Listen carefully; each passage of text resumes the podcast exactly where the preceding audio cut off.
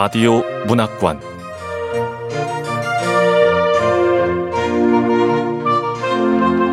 한국 단편문학 특선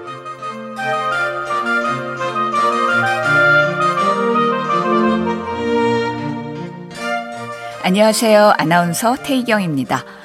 KBS 라디오 문학관에서 함께하실 작품은 오한기 작가의 팽사부와 거북이 진진입니다. 오한기 작가는 1985년 경기도 안양에서 태어나 동국대학교 문예창작학과를 졸업했습니다. 2012년 현대문학 신인상에 단편소설 파라솔이 접힌 오후가 당선되면서 작품 활동을 시작했고요.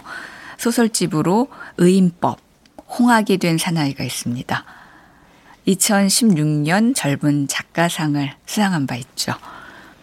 KBS 라디오 문학관 한국 단편문학 특선 오한기 작가의 팽사부와 거북이 진진 지금 만나봅니다.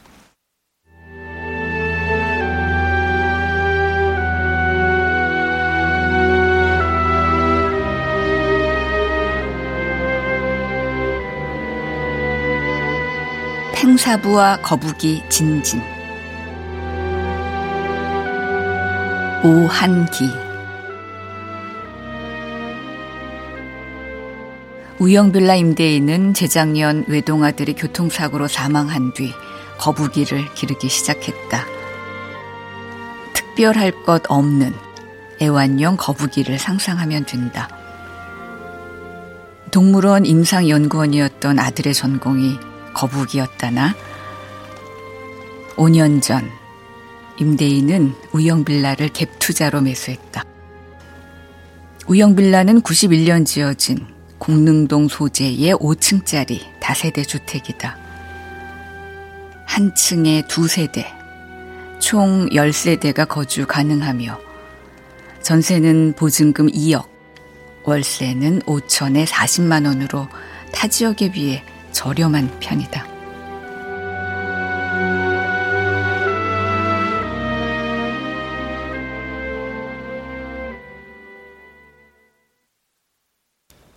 나 역시 독립이라는 새로운 인생을 우영빌라 401호에서 시작했다.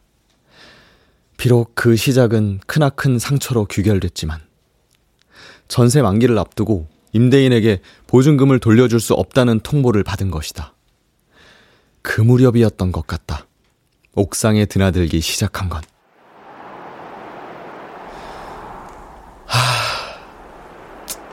저 수많은 세입자들 중에는 분명히 나보다 더 딱한 세입자도 있을 거야.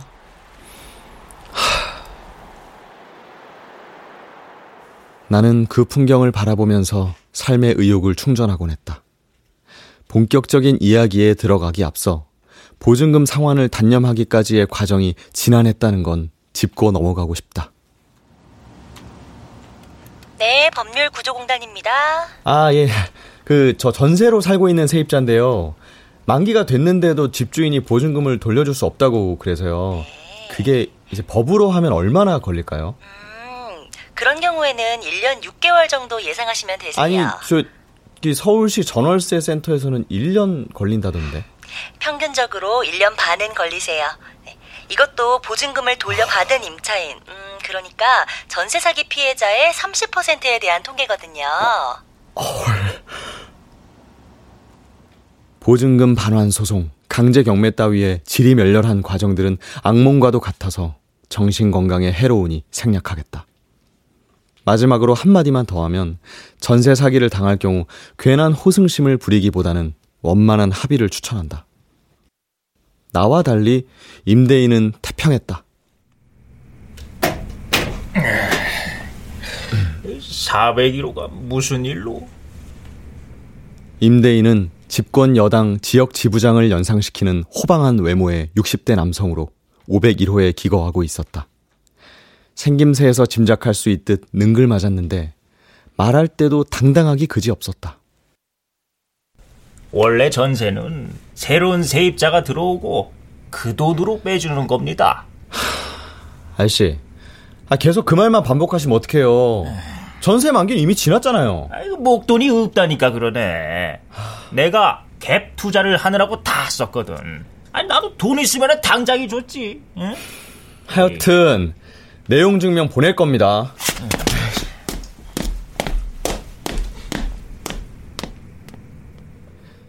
내용 증명을 보내자 도울의 잠언이나 안도현의 식구를 회신해서 기가 찼고, 소송, 통장 압류, 강제 경매를 할 때도 피해자로서 합리적인 조치라며 고개를 주워거렸다. 그 태연자약한 태도에 약이 올라 미칠 지경이었다. 더군다나 보증금에는 근본적인 문제가 있었다. 집 나갔어? 내 보증금 돌려준대? 보증금은 내 돈이 아니었다. 목돈이 없어서 약혼자에게 빌렸던 터였다. 여기까진 괜찮았다. 진짜 문제는 다음이었다. 결혼 날짜도 잡기 전에 약혼자는 부동산 투자를 한다며 신혼집을 덜컥 계약했고, 전세 만기에 맞춰서 중도금 치를 시기를 잡은 것이었다. 우리가 보증금 때문에 트러블을 겪을 건 불보듯 뻔했다. 어떻게 좀 해봐. 중도금 안 주면 계약금 몽땅 날린단 말이야.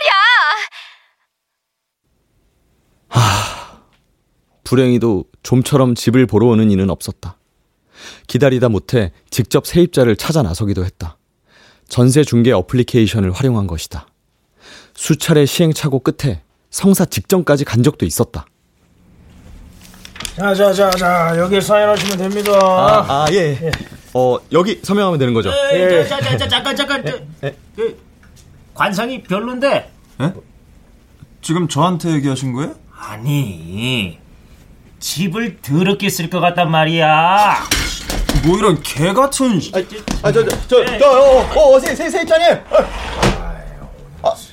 오늘 사장님이 너무하셨다. 아유, 너무하긴 내가 뭘 너무해? 에? 성질몰이하고는. 아니 근데 예전 202호랑 닮지 않았어? 그 인간 이사갈 때 장판 밑에서 구더기도 나왔다니까. 아니 어디에서 저런 작자를 구해온 거야? 아저씨, 정말 왜 이러세요? 돈 줄 생각이 있긴 한 겁니까? 그 요새 유명한 영화가 뭐 있더라. 갑자기 뭔 소리 하는 거예요 지금? 그 상 많이 탄 영화 말이야. 그 감독성이 특이했는데 괴물 나오는 영화도 만들었고. 응? 봉준호, 기생충이요? 이 인간 무슨 꿍꿍이야. 맞아, 기생충. 하도 좋다게 나도 봤는데 송강훈의 가족 보니까 우리 세입자들이 생각나더라고. 응? 호의가 계속되면은 권리인 줄 안다니까. 없는 사정 가협계획에서 집을 저렴하게 빌려줬더니 이런 배은망덕한 놈이. 지금 그 말은 저한테 지금 저열한 것들이 인내심도 없어요. 어? 길을 쓰고 권리만 주장한다니까. 어? 돈 며칠 늦게 받는다고 죽어? 죽냐고. 어? 에휴. 근데 왜 그런 찝찝한 영화가 상을 타고 그럴까? 응?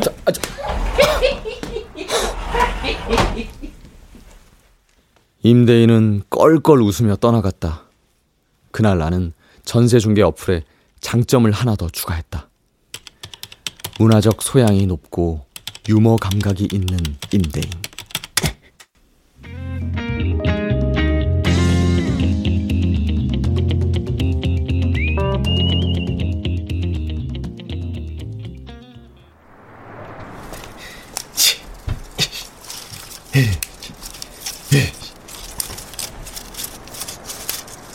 다시 옥상 이야기로 돌아가겠다. 옥상에 단지 남과 비교 우위를 따지기 위해 올라간 것만은 아니었다. 나름대로 실리를 취하기 위해서였다. 옥상에는 상추, 고추, 블루베리 따위의 작물을 가꾸는 임대인의 텃밭이 있었는데 이자를 받는 셈치고 작물을 슬쩍한 것이었다. 401호죠. 보증금 못 받았죠? 보증금 반환 소송에서 승소하셨을 테니 보증금 2억에 대한 법정이자 5%, 한 달에 100만 원. 이자 대신 텃밭 털러 왔죠? 예. 상추를 예로 들어볼까요? 상추는 한 묶음에 시가 2,000원 정도 하니까 이 텃밭에 있는 걸 다 뽑아도 모자랄 겁니다. 그것도 365일 이 텃밭에 상추가 가득하다는 가정하에. 그래도 해볼 때까지는 해봐야죠. 원금 받기도 힘든 마당에 이자 받긴 더 힘들 테니까 아주 잘하고 계십니다. 임차권 등기 명령 신청하고 이사를 가면 12%까지 이자를 받을 수 있는데 네, 보아하니까 다른 집 구할 돈은 없어 보이네요. 와, 아니 부동산 전문 변호사세요? 아니요, 프리랜서 웹 디자이너예요. 401호는? 저는 이것저것 시나리오도 쓰고 그게 잘 안 돼서 대학 선배 소개로 스타트업 회사에서 컨텐츠 관련 일을 해요. 아니 근데 웹 디자이너가 그런 법적인 거를 어떻게 그렇게 잘하세요? 나도 보증금 못 받았거든요. 전세 사기 피해자였다니 마음이 조금 놓였다.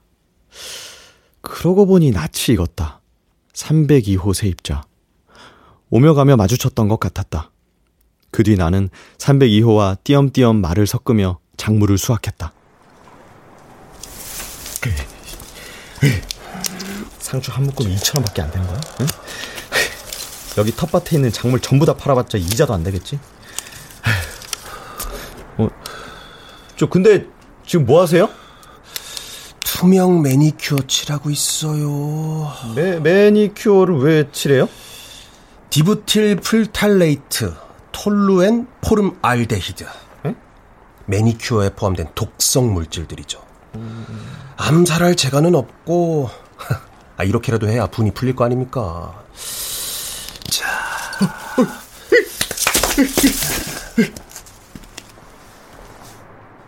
나는 그날부로 텃밭 서리를 중단했다. 우리는 대동소이한 처지였다. 무엇보다 적이 같았다. 임대인 욕을 하고 임대차법을 비판하는 것만으로도 가까워지기 충분했다. 이름이 가물가물해서 뭐라고 부를까 고민하다가 최근 쓰고 있는 작품 속 인물을 따서 그냥 진진이라고 칭하겠다. 동갑인데다가 그리 다가가기 힘든 타입은 아니어서 금세 말을 트고 지냈던 게 떠오른다. 유일한 재산은 살구색 소형차.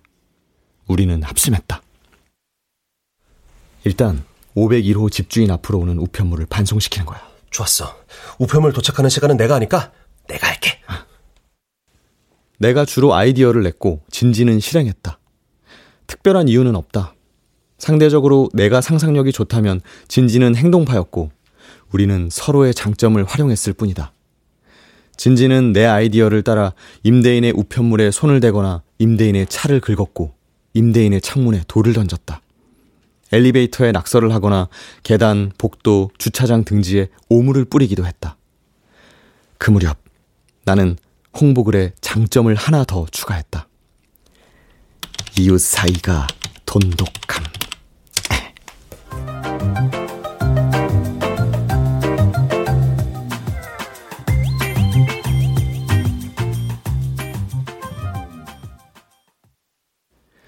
어느 순간 나는 진진이 단순한 행동파가 아니라는 것을 깨달았다. 말하자면 진진은 초현실적인 행동파였다. 상추에 매니큐어를 칠할 때부터 알아봤어야 했다. 보여줄 게 있다니까. 아니, 옥상에는 왜? 자, 야, 여기에도 묻을 게 있거든. 묻어? 뭘? 야, 땅을 왜 파는데? 자, 요걸 텃밭에 묻을 거야. 응? 그게 뭐야? 흰 바탕에 붉은색 글씨. 부적 같은데? 팽. 뭐? 팽이라는 한자야. 팽? 무슨 뜻인데? 우린 자본주의 시대에 살고 있어. 모든 걸 돈과 관련 지을 수밖에 없지. 저주도 마찬가지야. 과장하면 안 돼. 적정한 값어치가 책정돼야 한다고. 뭐래? 무슨 말인지 모르는 거 당연해. 자, 예를 들어 자녀를 유괴당한 고통을 돈으로 환산하면 13만 달러라는 FBI 연구 결과가 있어. 그러니까 그 부모가 이 부적을 활용하면 유괴범에게 13만 달러, 하나로 약 1억 6천만 원가량의 저주가 내리는 셈이지. 이제 내 말 좀 이해하겠어? 아니, 뭔 말인지 더 이해가 안 돼. 방법은 간단해. 이 요물을 적이 가장 소중히 여기는 대상에 붙이거나 묻으면 그만이야. 그럼 알아서 가격을 측정해 주니까. 그나저나 임대인한테 가장 소중한 게 이 빌라겠지? 아무래도 그렇겠지? 그래서 이 빌라 주차장에도 붙였고 측면 화단에도 묻었고 이 텃밭이 마지막이야. 어디 2억짜리 고통을 한번 맛보시죠. 진진이 쿠엔틴 타란티노 영화에 나오는 악당처럼 흙을 꾹 눌러 밟으며 위약적으로 웃었다. 그때까지만 해도 나는 팽이라는 글자를 대수롭지 않게 여겼다. 솔직히 말하면 어떤 돌팔이 무당에게 속아서 산 부적이겠거니 속으로 비웃기도 했다. 한편으로는 2억 원어치의 고통이 대체 뭘까 궁금하기도 했다. 가능만 하다면 임대인에게 그 고통이 생기길 바라면서 말이다. 나중에 알게 된 건데 그 한문은 삶을 팽자였다. 삶아서 죽인다. 삶아서 죽이는 형벌이라는 뜻도 있어.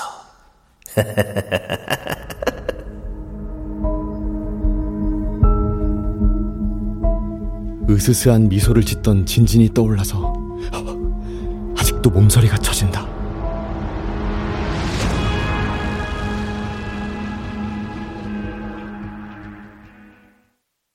진진이 부적을 묻는 걸 목격하고 며칠이 지난 뒤였다. 진진은 뜬금없이 모임에 같이 나가자고 했다. 부적을 계기로 내게 부쩍 친밀함을 느끼는 듯 했다. 어떤 모임인데? 전두엽. 전두엽? 머리? 뇌? 뭐야? 보증금을 돌려주지 않는 임대인을 납치해서 머리를 드릴로 뚫고 전두엽을 파헤치는 그 사이코 사람. 그래. 전세 보증금을 반환하지 않는 임대인에게 두려움을 선사하는 임차인 연합. 약칭 전두엽.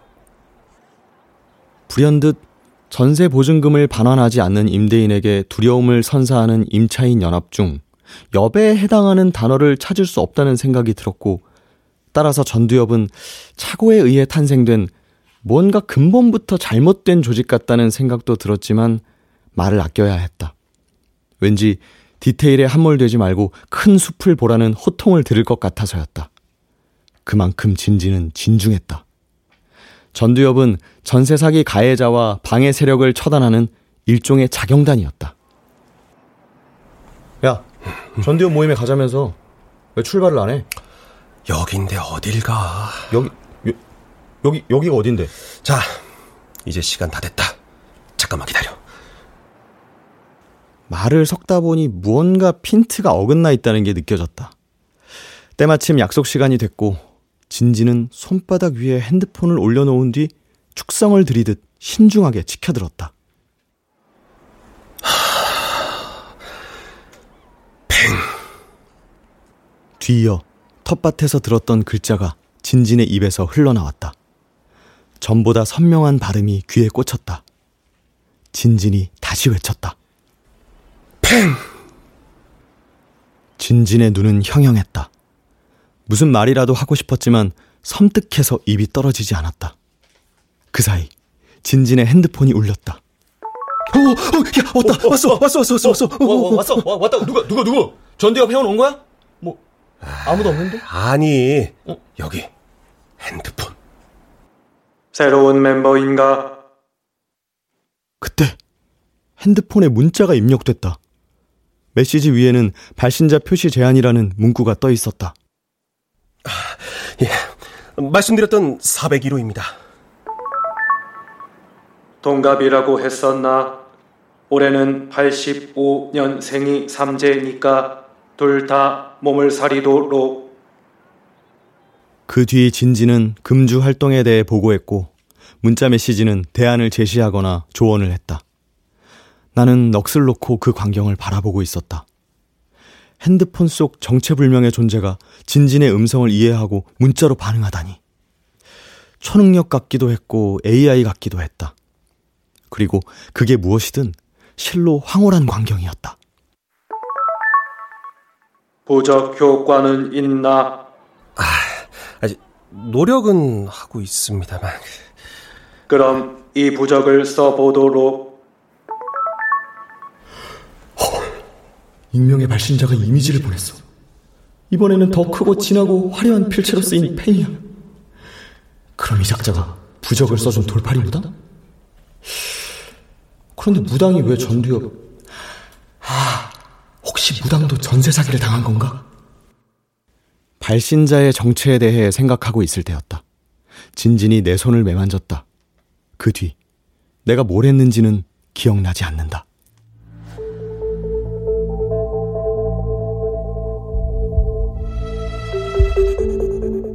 의식을 되찾고 보니 나는 진진과 함께 핸드폰에 손을 포갠 채 눈을 감고 있었다. 생생하다. 상서로운 기운이 손으로 흘러드는 듯했고 전기뱀장어에 물린 상상이라도 한 것처럼 온몸이 찌릿찌릿했다. 팽의 내면에 정당한 복수와 합당한 저주가 깃들어 있나니.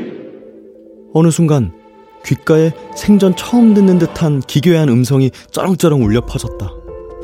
인간의 음성도 기계음도 아닌 미지의 세계에서 들려오는 해독 불가능한 데시벨 같았다. 귀가 찢어질 듯한 외침이 이어졌다.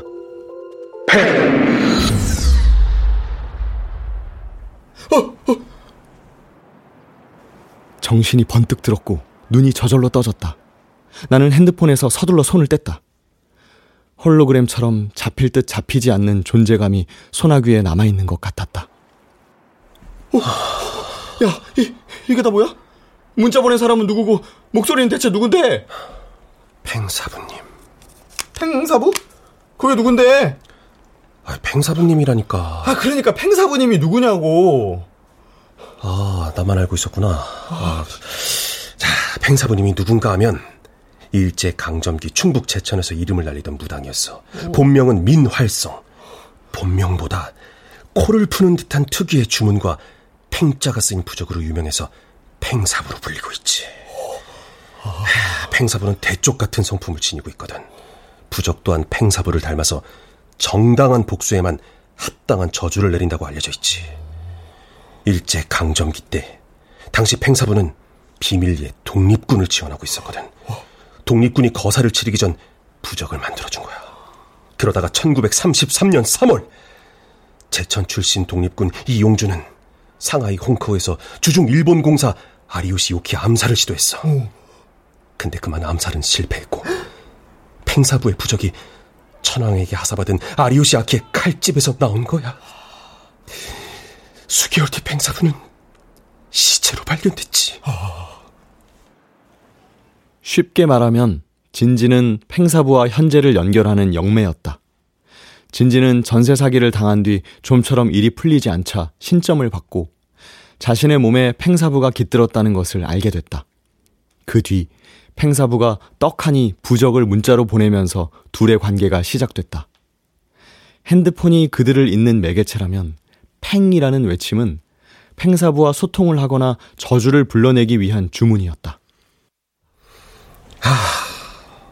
정신을 차리고 보니까 팽사부와 협심해서 전세 사기라는 범죄에 맞서고 있더라니까. 그러니까 팽이라고 외치면 스마트폰을 통해 영혼과 대화를 나눌 수 있다고? 좋아, 그렇다고 치자. 야, 근데 팽사부가 왜 하필 네 몸에 깃든 거야? 그러니까 내 말은 왜 전세 사기의 원한을 품은 거냐고. 독립운동하다 죽은 점쟁이라며. 이제 그 시대처럼 나라를 빼앗길 일은 없는 거지. 팽사부님의 원호는 복수 대상을 물색하다가 일제의 식민 지배와 현대 전세 사기의 공통점을 발견한 거야. 뭐? 식민 지배와 전세 사기의 공통점? 그게 뭔데? 군국주의와 자본주의, 식민지배와 전세사기.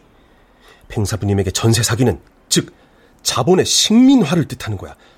더군다나 자본주의는 정당한 복수에 합당한 저주라는 팽사부님의 철학에 부합하는 거지. 이제 이해할 수 있겠어? 진진이 얼핏 맞는 것 같지만 세세하게 따지면 모순투성이인 의견을 개진했다. 진진의 주장을 곱씹고 있을 때 진진의 목소리가 들렸다. 결합. 과거와 현재의 결합. 미래로 나가는 길. 과거와 현재의 결합. 미래로 나가는 길. 헐. 순간 진진의 목소리에 또 하나의 목소리가 겹쳐 들렸다. 바로 팽사부의 음성이었다. 그 뒤 핸드폰이 켜졌고 이런 메시지가 타이핑됐다. 자네도 미래에 합류하겠는가? 이상하게도 더 이상 겁나지 않았던 것 같다. 내 곁엔 팽사부보다 훨씬 더 공포스러운 현실이 도사리고 있었으니까.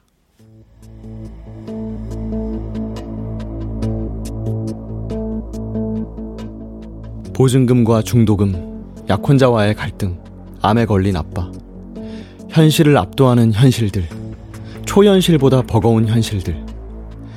나는 팽사부와 진진의 미래에 합류하기로 했다. 전두엽 회원이 된 것이다. 무엇보다 내게 중요한 건 팽사부의 실존 여부 따위가 아니었던 것 같다. 내게 해를 가한 자들에게 어떻게든 벌을 주고 싶었다. 팽사부의 힘을 빌려서라도. 나는 회동마다 팽사부를 아련했고 진진과 함께 갖가지 소동극을 벌였다.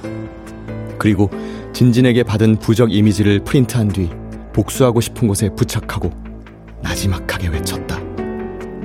팽!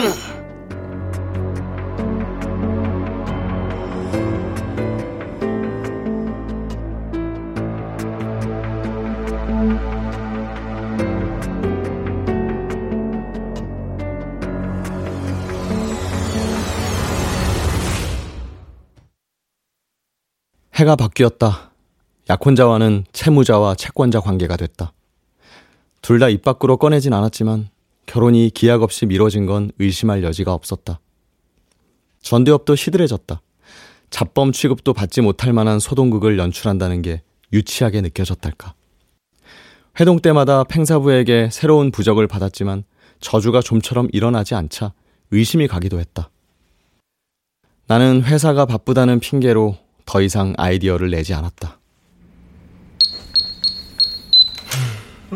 401호 이제 퇴근하는 거야? 어. 요즘 나 피하는 거? 회사가 바빠서 그래. 나 상의할 게 있는데. 뭔데? 여기서 말해. 이젠 집에 들여놓기도 싫다. 알았어. 네가 집주인 괴롭히는 아이디어 안 줘서 그동안 나 혼자 복수를 했거든. 집주인한테 제일 소중한 걸 찾다가 아들이 살아있는 것처럼 편지를 써서 보냈어. 욕 잔뜩 써가지고. 알아. 집주인이 나한테 묻더라. 내 아들이 살아있다고 편지를 보냈는데 날더러 전세금 떼먹는 개새끼래. 내가 개새끼야? 그러면서 울더라. 임대인이 아들 귀신 본 것 같다 그래서 귀신 다루는 유튜버한테도 제보했지. 우영빌라의 집주인 아들 귀신이 산다고. 아, 야! 야, 그것 때문에 우영빌라 귀신 산다는 소문 쫙 퍼졌잖아. 그나마 집 보러 던 사람들도 뚝 꼈고. 에이, 아니 어쨌든 팽사부가 보내주는 부적 계속 바꿔서 붙여도 저주가 안 나타나. 그때 네가 그랬잖아. 부적이 효능이 있으려면 가장 소중하게 여기는 곳에다 붙여야 한다고. 그래. 아, 그래서 임대인이 가장 소중하게 생각하는 우영빌라에 붙인 거잖아. 아, 근데 도통 저주가 먹히질 않는다고. 그런 건 위대한 팽사부님께서 안 가르쳐주디?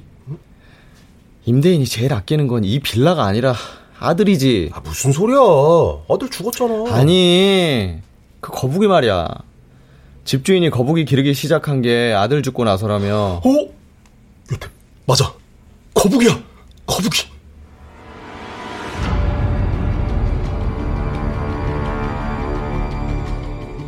거북이라는 단어를 듣는 순간 진진은 확신에 찬 표정으로 돌변했다. 맞다. 단초는 내가 제공했다. 진진은 그날 곧바로 거북이 납치를 감행했다.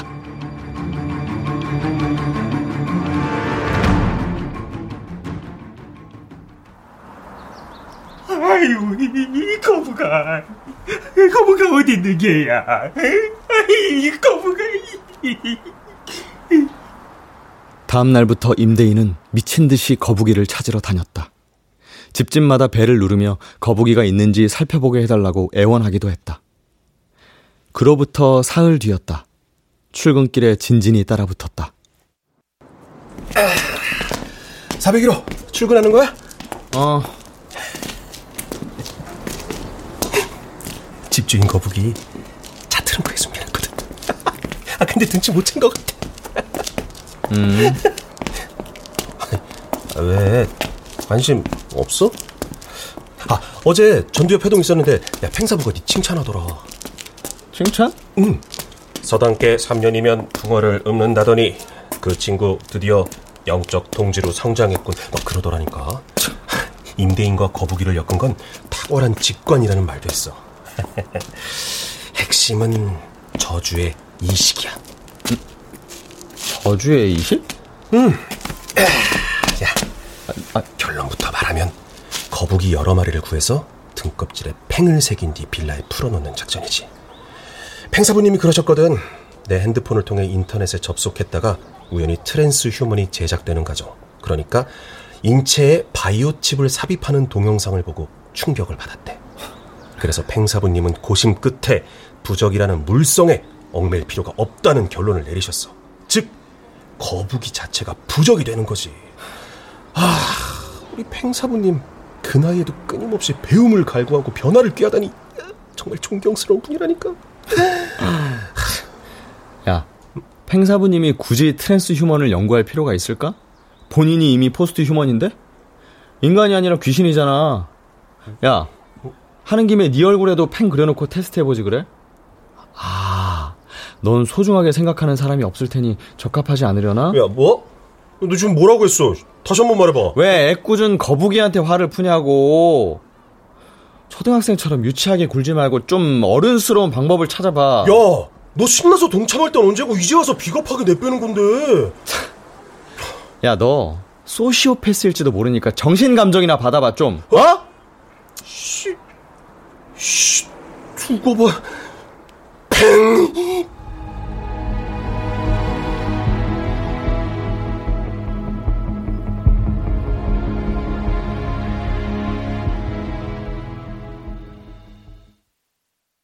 그날 퇴근한 뒤였다. 나는 어김없이 노트북 앞에 앉았다. 시나리오를 구상하던 중 책상 위로 거북이 한 마리가 느릿느릿 지나가고 있는 게 보였다. 거북이 등껍질에는 부적처럼 붉은색 팽이 쓰여 있었다. 불현듯 눈앞에서 벌어지고 있는 상황이 방금 쓴 시퀀스처럼 허구적으로 느껴졌다. 드디어 나타나셨군요, 아드님. 어떻게 들어오셨어요? 배수관 타고? 문이 열린 틈? 아니면 진진이 문을 따고 넣어줬나요? 아드님이 아니라면 아드님께 전해주세요. 아버님이 기다리고 계시다고. 나는 거북이에게 얼굴을 붙인 채 속삭였다. 마침내 거북이가 고개를 늘어뜨린 채 나를 바라봤다.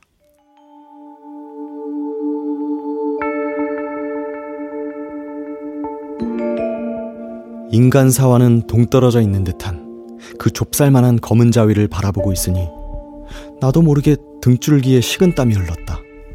동시에 눈앞에서 벌어지고 있는 상황이 시나리오가 아니라 현실이라는 자각이 들었다. 곧 모종의 공포가 밀려왔다. 그러자 팽사부의 음산한 기운이 401호에도 깃드는 것 같았고 숨이 턱 막히는 기분이 들었다. 나는 노트북을 덮고 거실로 나왔다.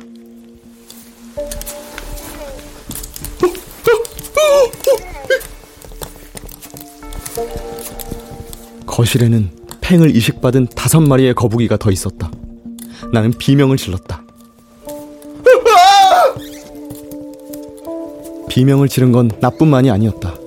나와 닮은 비명이 층간소음처럼 아래 위에서 울려 퍼지고 있었다.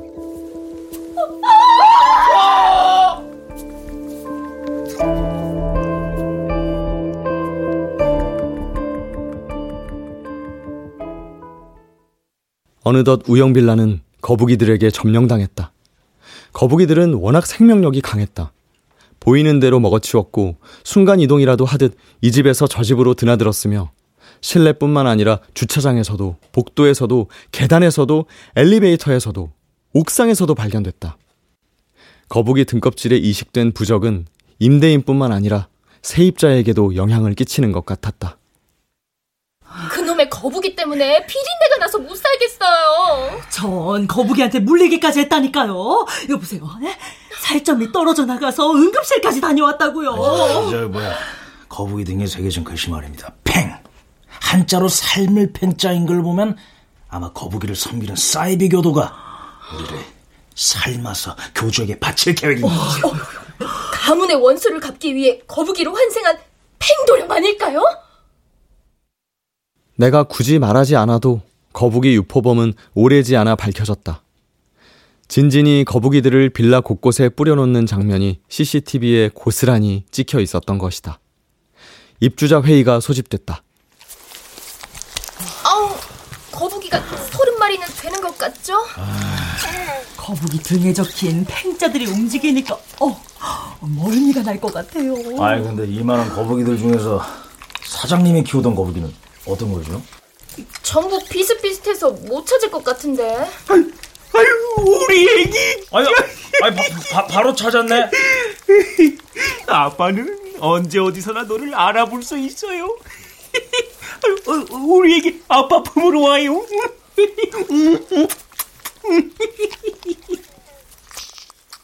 임대인이 아무리 봐도 다른 거북이들과 구분되지 않는 거북이에게 입맞춤을 퍼부었다. 거북이는 등껍질 속에 숨었고 임대인은 등껍질에 얼굴을 비벼댔다. 이놈이 이렇게 부끄러움이 많다니까. 아저씨, 이거 입히면 더 잘 보일 거예요. 다시는 아드님 잃어버리지 마세요. 아니, 이게 뭡니까? 애완거북용 등싸개요. 노란색이라 참기도 쉽겠는데요. 아유, 정말 고맙습니다. 이쁘다, 이뻐. 임대인은 그 자리에서 아들에게 등싸개를 씌웠다. 박수와 환호성이 이어졌다.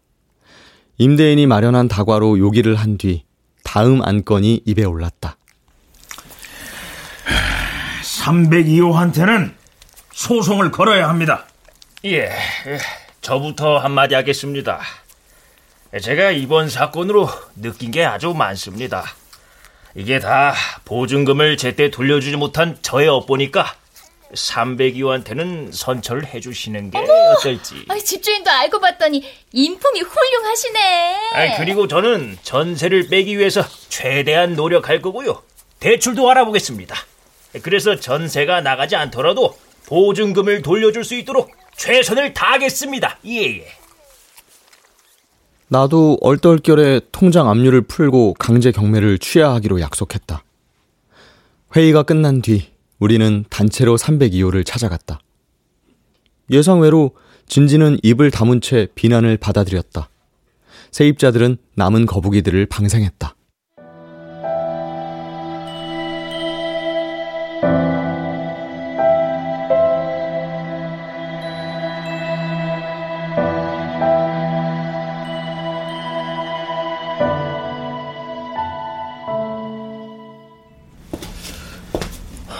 이제 거북이 소동은 다 끝난 건가?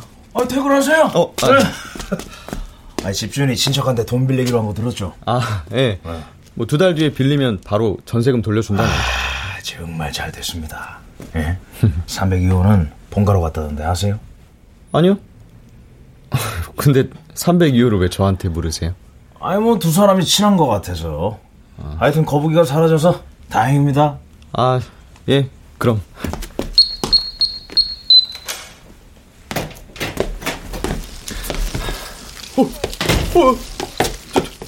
저기 뭐야? 뭐가 이렇게 많아? 거북이가 또다시 모습을 드러냈다. 배는 불어난 것 같았는데 정확한 수는 가늠할 엄두도 나지 않았다. 혹시 다른 데도 팽자가?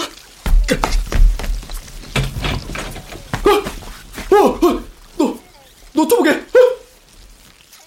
노트북 위에 붉은 팽이 박혀 있었다. 뭐로 썼는지 세정제, 아세톤, 왁스를 총동원해도 잘 지워지지 않았다. 다른 세입자들도 사정은 비슷했다.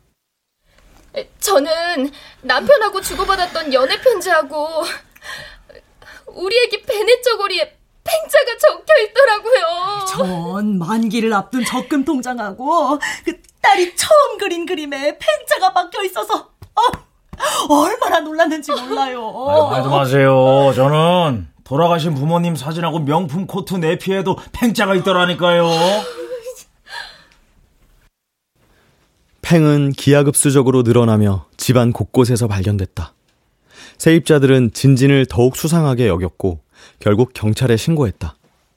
경찰 조사 결과 진진이 부산 본가에 내려가 있었다는 게 밝혀졌다. 진지는 범행 일체를 강하게 부인했다고 전해졌다.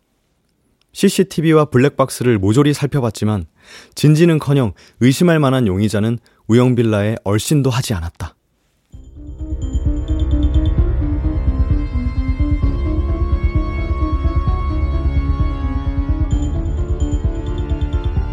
사실 나는 유력한 용의자를 하나 더 알고 있었다. 바로 팽사부였다. 진진이 아니라면 부적을 새길 만한 위인은 팽사부뿐이었다. 더군다나 팽사부라면 어디나 자유롭게 드나들 수 있고 CCTV 같은 데 찍혔을 리도 없다. 나는 고개를 가로저었다. 이 말을 꺼냈다가는 도리어 나를 수상하게 여길지도 몰랐다. 그때부터였던 것 같다. 어쩌면, 아주 어쩌면 팽사부가 실제할지도 모른다는 생각을 한 건.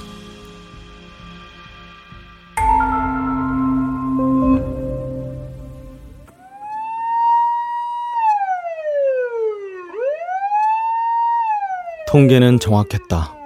과연 보증금 받는 건 녹록지 않았다. 임대인이 살해된 것이다. 기억이 맞다면 보증금 반환 사흘 전에 벌어진 일이다. 세입자 몇몇은 진진을 의심했지만 경찰에 따르면 진진은 여전히 부산을 벗어나지 않았다. 범인은 곧 밝혀졌다. 범인은 임대인의 최측근이었다. 오영빌라 임대인이 키우던 거북이가 주인을 문 겁니다. 임대인 목에 거북이한테 물린 자국이 있었고요. 사건 현장에 10마리의 거북이가 기어다니고 있었는데 노란 등싸개를 입은 거북이 주둥이에서 임대인의 혈흔이 검출됐습니다. 팽사부의 저주가 분명했다. 2억 원 상당의 저주는 참혹했다. 우영빌라는 경매에 넘겨졌다. 세입자들은 폭음을 했고 가정불화를 겪었으며 공황장애나 우울증을 앓았다. 나는 반쯤 미쳐 있었다.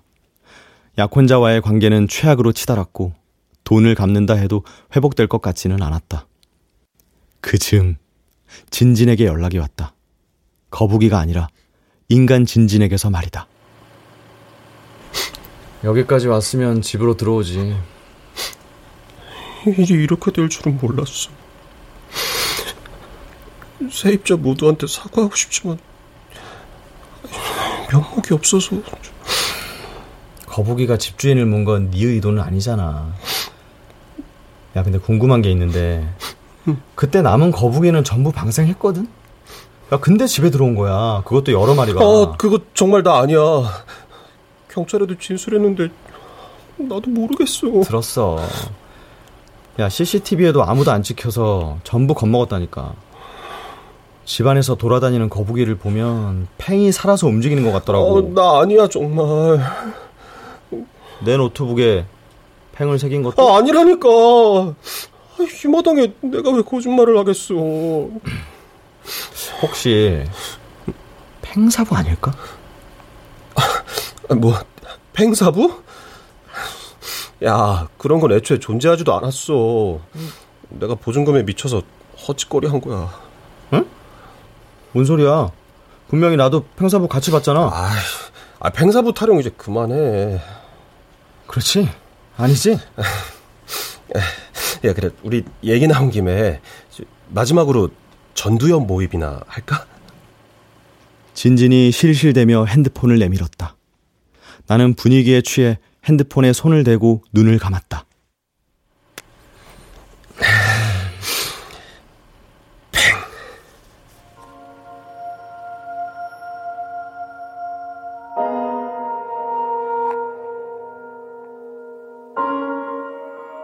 이후는 잘 기억나지 않는다. 정신을 차리고 보니 진지는 사라지고 없었다. 핸드폰에 닿았던 손이 화상을 입은 것처럼 뜨거웠다. 들여다보니 손바닥에는 팽자가 선명하게 쓰여 있었다. 달군 쇠로 지진 것 같은 자국이었다. 팽은 희미해지다가 하루가 지나니까 사라졌다. 그러나 각막에 각인되기라도 한 듯 시야 어딘가에 계속 어른거렸다. 마치 나라는 인간 자체에 새겨지기라도 한 것처럼. 그러고 보니 내게 가장 소중한 건 나일지도 모른다는 생각이 들었다.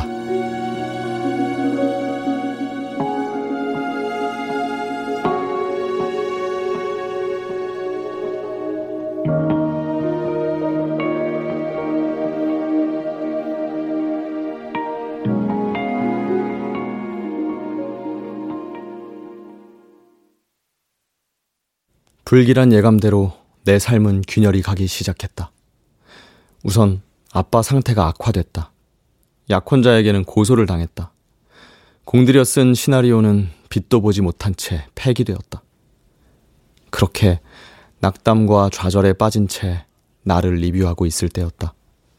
간병인에게 전화가 왔다.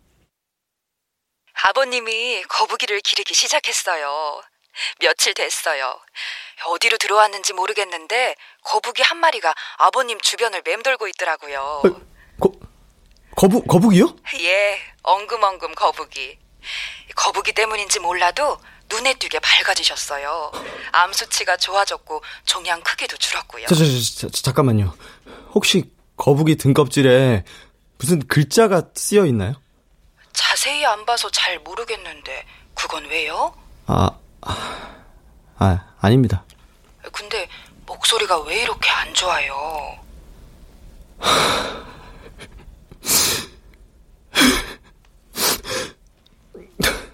모든 걸 잃었거든요.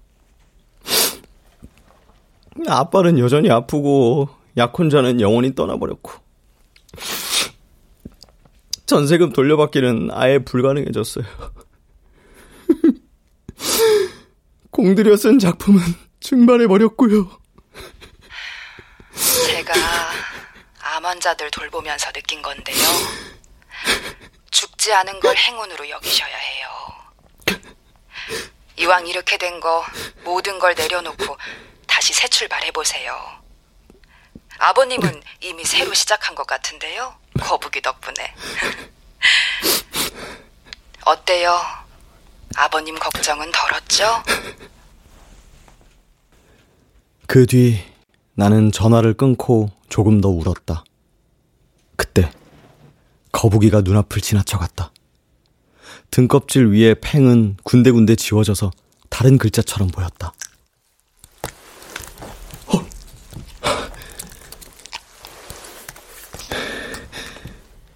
진진, 이제 분이 좀 풀렸니?